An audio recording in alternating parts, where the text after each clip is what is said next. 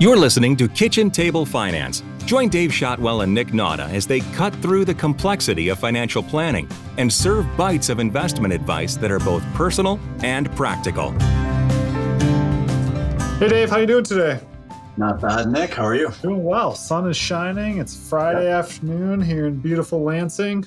Talking about the markets. We have broken double-digit temperatures for the day, so I will take nice. it.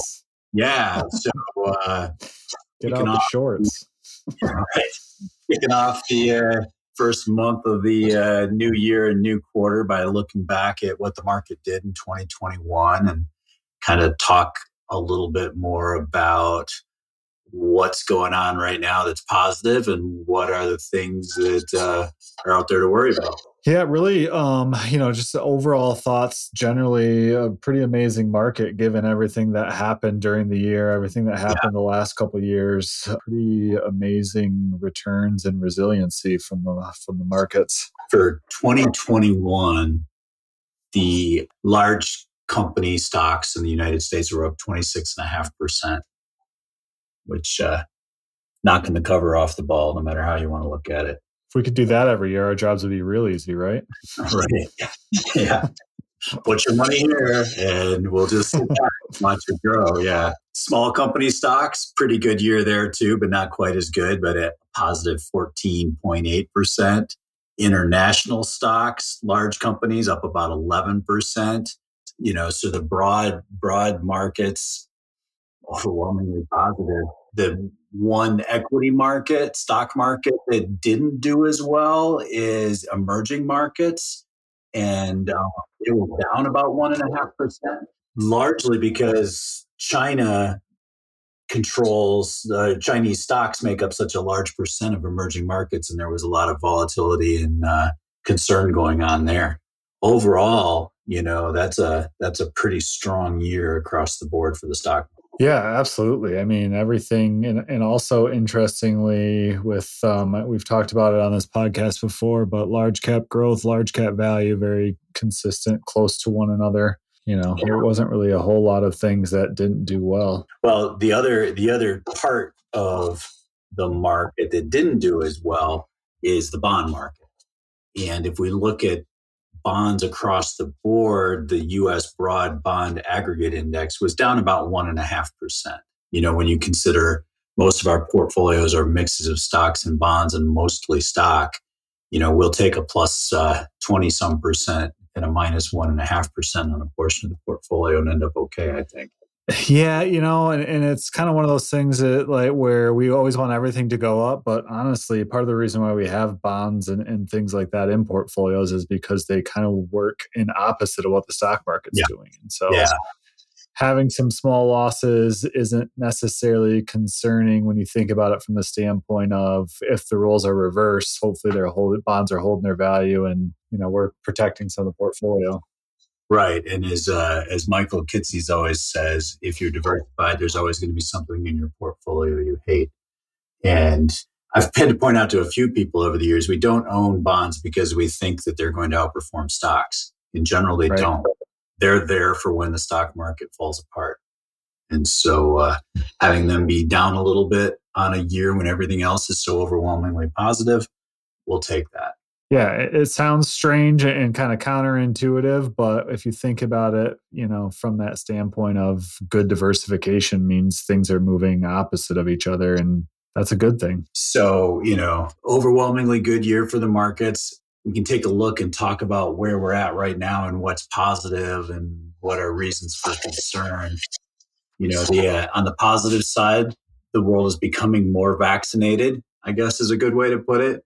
And even with the Omicron yeah. variant causing lots of headaches right now for daily life, the rate of death and serious illness is down. So it seems like maybe we're getting a grip on this. Yeah. And, and, you know, not to speculate too much, but I think part of what's going on with some of the emerging markets, smaller countries, is their vaccination rates are much lower than the developed nation. And so that you know plays a factor into their ability to open up and, and kind of what's happening there as well yeah it does and so that that's had an effect on how emerging markets have gone and then there you know there's another factor in there we're going to talk a little bit about interest rates and where things are going and currency, relative currency strength has played into that too.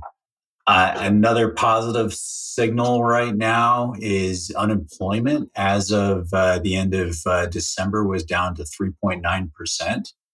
And, uh, you know, most, pretty much there aren't enough workers for the jobs out there. And while that is going to trigger some concerns that we're dealing with, it also bodes well for the economy in the long run. Yeah, you know, it's kind of, you know, 3.9% is so low, but it still seems somewhat high given that, you know, every time you drive down the road, you see, you know, signing bonuses to work here. And, and, mm-hmm. and obviously there's a, you know, division of what jobs people are looking for and what jobs people are kind of resigning from and getting mm-hmm. away from. But overall, very low unemployment and the and the labor market is yeah. strong from the standpoint of finding jobs because they're out there.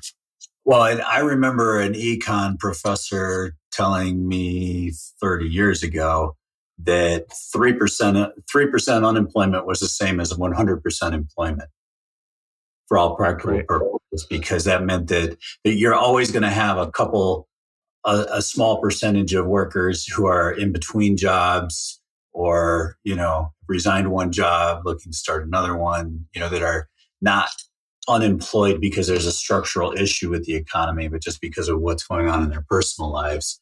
And if that if the overall rate is 3% that means that's pretty much what you're down to is people that are choosing to be unemployed temporarily or you know in between. So so we're pretty much there right? Right. So on the other side of the ledger you know so so on the positive side we got we've got the the covid situation seemingly getting better um, at least in terms of its economic effects. Equity markets are very strong across the board. You know the the three year return on the s&p 500 is 26% and that's to have three years in a row in the 20s like that is just amazing. And then low unemployment. Then we've got the other side of the ledger, things to worry about and keep an eye on. We're pretty much at peak stimulus right now, which means the Fed, the government has done pretty much everything they can do to stimulate the economy, both monetarily and fiscally. And that, like from here on out, we'd expect that to start to go the other way. Stimulus from the government to start to come out of the economy. And we have seen, you know, they've they've signaled that they're going to ramp up the speed of tapering off that stimulus as we get into 2022. Pretty much the expectation now is for three interest rate increases from the Federal Reserve over the course of 2022. And in November, the expectation was only two. So it's kind of, they've kind of signaled the Federal Reserve has kind of pivoted in their talk on inflation and stimulus from saying last summer and fall that most of the inflation we were seeing was transient and because of the pandemic and would go away as the economy kind of returned to normal. And what they're now saying, they're calling it the uh, Powell pivot, is that some of the some more of that inflation than expected is probably here to stay. And I think you and I last summer when we were talking about this topic kind of hinted that our expectation would be like wages aren't going to go down, food prices aren't going to necessarily go down. We may see things like lumber and materials even out, but uh, the fact that some of that inflation will stick around is not too surprising. Are you a small business or a nonprofit that wants to market better? Of course, you want to market better. Join heavy hitting marketing agencies and experts at the Michigan Marketing Outstanding Brand Summit. All the big bosses will be there. 17 presentations on cutting edge topics like brand dominance, how to make a logo that doesn't suck, figuring out what the heck SEO is, launching your own damn podcast, upcoming annoying changes for social media, creating videos that slay, and so much more win big prizes, and take advantage of exclusive marketing training. Join the ranks of marketing bosses throughout Michigan and meet me, Amy Zander, the reigning marketing mobstress of Michigan. Mark Friday, May 6th, 2022 on your calendar. It's not too far away to start planning now. Follow Zeedia Media on Facebook, Instagram, and YouTube for a chance to win tickets. Visit zeediamedia.com for more information and to purchase tickets. That's Z E E D I A M E D I A dot com. Your presence will be honored, your absence will be noted. Yeah, you know, it's um so you know, the Fed's kind of coming out and doing what we expected. No more free lunches. Government's probably not going to send you money to spend and they're kind of turning and looking at okay, we've kind of we've gotten through this event and we've shot all the arrows in our quiver and so now it's time to go pick up the arrows and reload them, which essentially means raising interest rates so at a future point that they can lower them again if we have another event, but also you know their main charge is keeping inflation in check and so they're doing those things right now to kind of slow things down to hopefully you know get inflation back in a reasonable rate and, and looking at some of the charts that we have you know the expectation for inflation isn't you know crazy 7 Right. 9 10 percent it's Yeah. 2.83 so Yeah. it's not like you know it's not like inflation is running away but 2.83 is pretty high compared to where we've been previously Right. and, and what we've experienced That hits it right on the nose. The expectation right now is it, it will settle down around 2.8 and the Federal Reserve targets an average of 2%. So being running, you know, just shy of 3% for a while, if that average remains around 2% isn't such a horrible thing.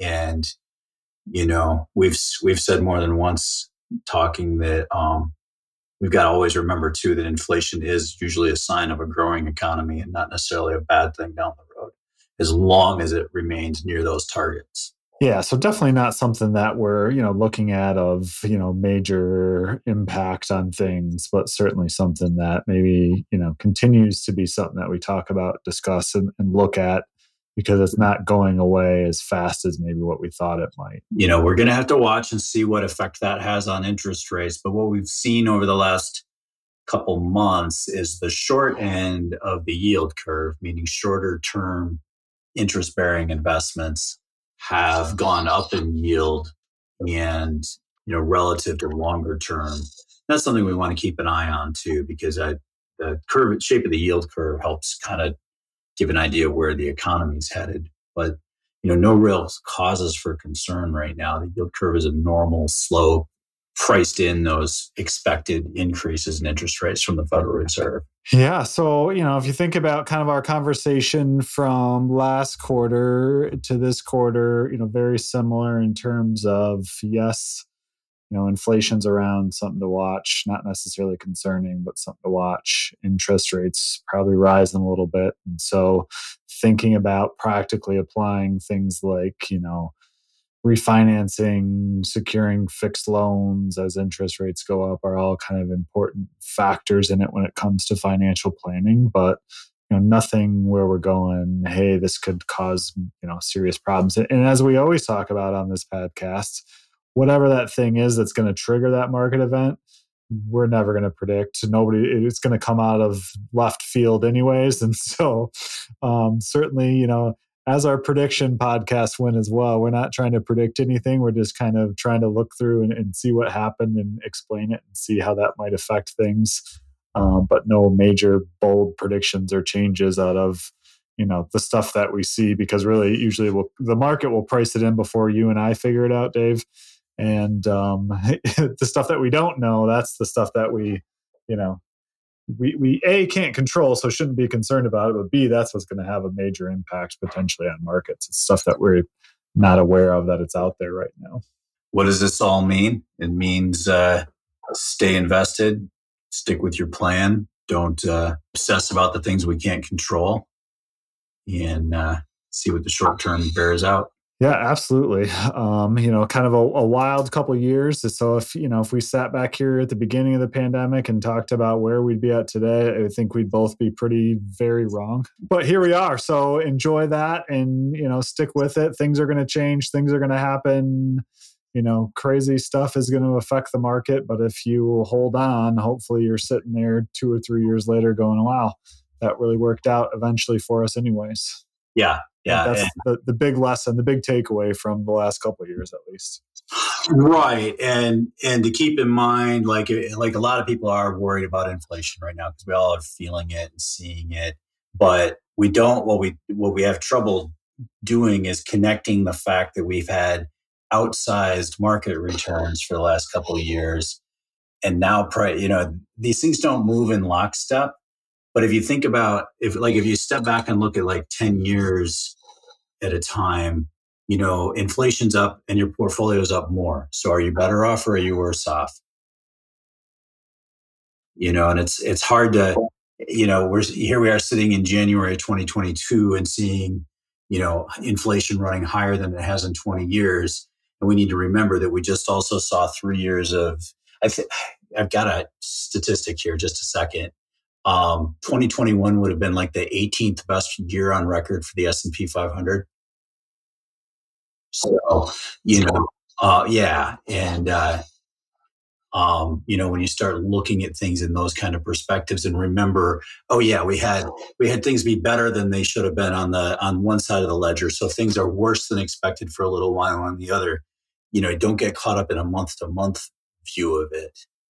If that, that makes sense. You know, it's it's really about what we talk about all the time, which is concentrating on long term goals and objectives. Um, investing isn't about beating the benchmark or figuring out what's going to be the best performing asset class or stock. It's it's really should be about what are my goals and objectives and and in the long term because that's going to ultimately lead to success as you you know maintain your discipline, whether it's a good market market or a bad market, and um, you know make sure you have the right asset allocation to match your objectives and, and kind of what your goals are, and, and sticking with it and taking that long term view.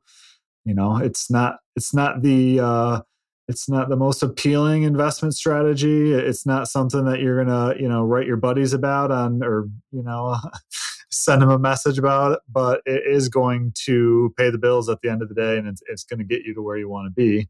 Um, and so that's really ultimately the goal. It's, it doesn't get any uh, Reddit chat rooms fired up, but uh, no, it's really uh, really the prudent strategy. I just I, I want to I just found that statistic I was looking for. 2021 was the out of the 94 years was the 20th best performance of the S&P 500 out Okay. of 94 but interesting for like broader context on how good things have been market wise for the last several years. 2019 was the 16th best and 2020 was the 44 41st best.